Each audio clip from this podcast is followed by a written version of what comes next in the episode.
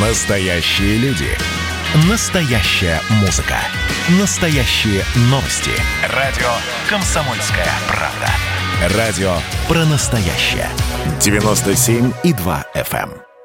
Россия и Беларусь. Время и лица.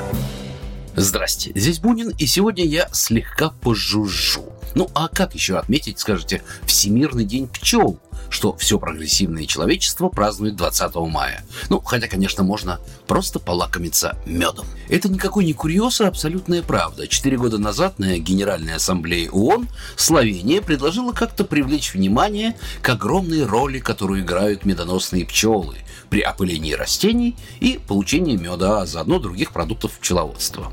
Международные дипломаты согласились и приурочили дату ко дню рождения известного славянского художника и пчеловода Антона Янши. В конце 18 века он занимался как раз новаторскими изысканиями того, что многие крестьяне знали и до него – как получить вкусный мед. И, признаться, у многих народов еще с восьмого тысячелетия до нашей эры это неплохо получалось.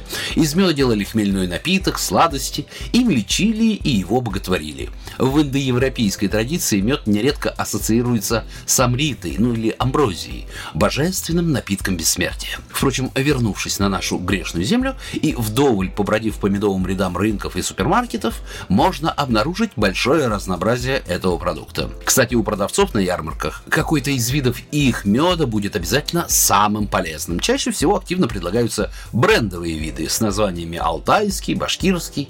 Но когда Роскачество несколько лет назад сделало анализ 70 проб меда со всей России, то оказалось, что большинство цветочных, горных, майских, алтайских и башкирских медов содержат до 80% пыльцевых зерен обычного подсолнечника. Между прочим, белорусские пчеловоды, в особенности пожилые, на районных ярмарках или возле магазинов не сильно разделяют свой продукт. Ну, мед и просто мед. Скажут, что, например, этот из леса, этот с поля, куда летали их пчелы.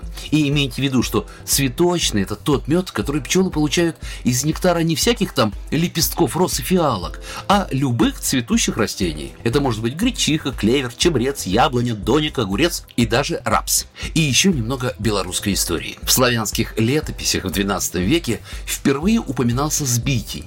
И на протяжении многих столетий этот ароматный горячий напиток белорусы пили в любое время года, но, конечно, особенно в холодные дни. Он не только согревал, но и приносил удовольствие вкусами и запахами. Традиционный белорусский сбитень – это горячий отвар из трав и пряностей с медом или патокой. В разных местах Беларуси собирались свои травы, на основе которых и готовился напиток, а разнообразные экзотические пряности на белорусские земли издавна привозили из разных стран мира. Программа произведена по заказу телерадиовещательной организации Союзного государства. Россия и Беларусь. Время и лица.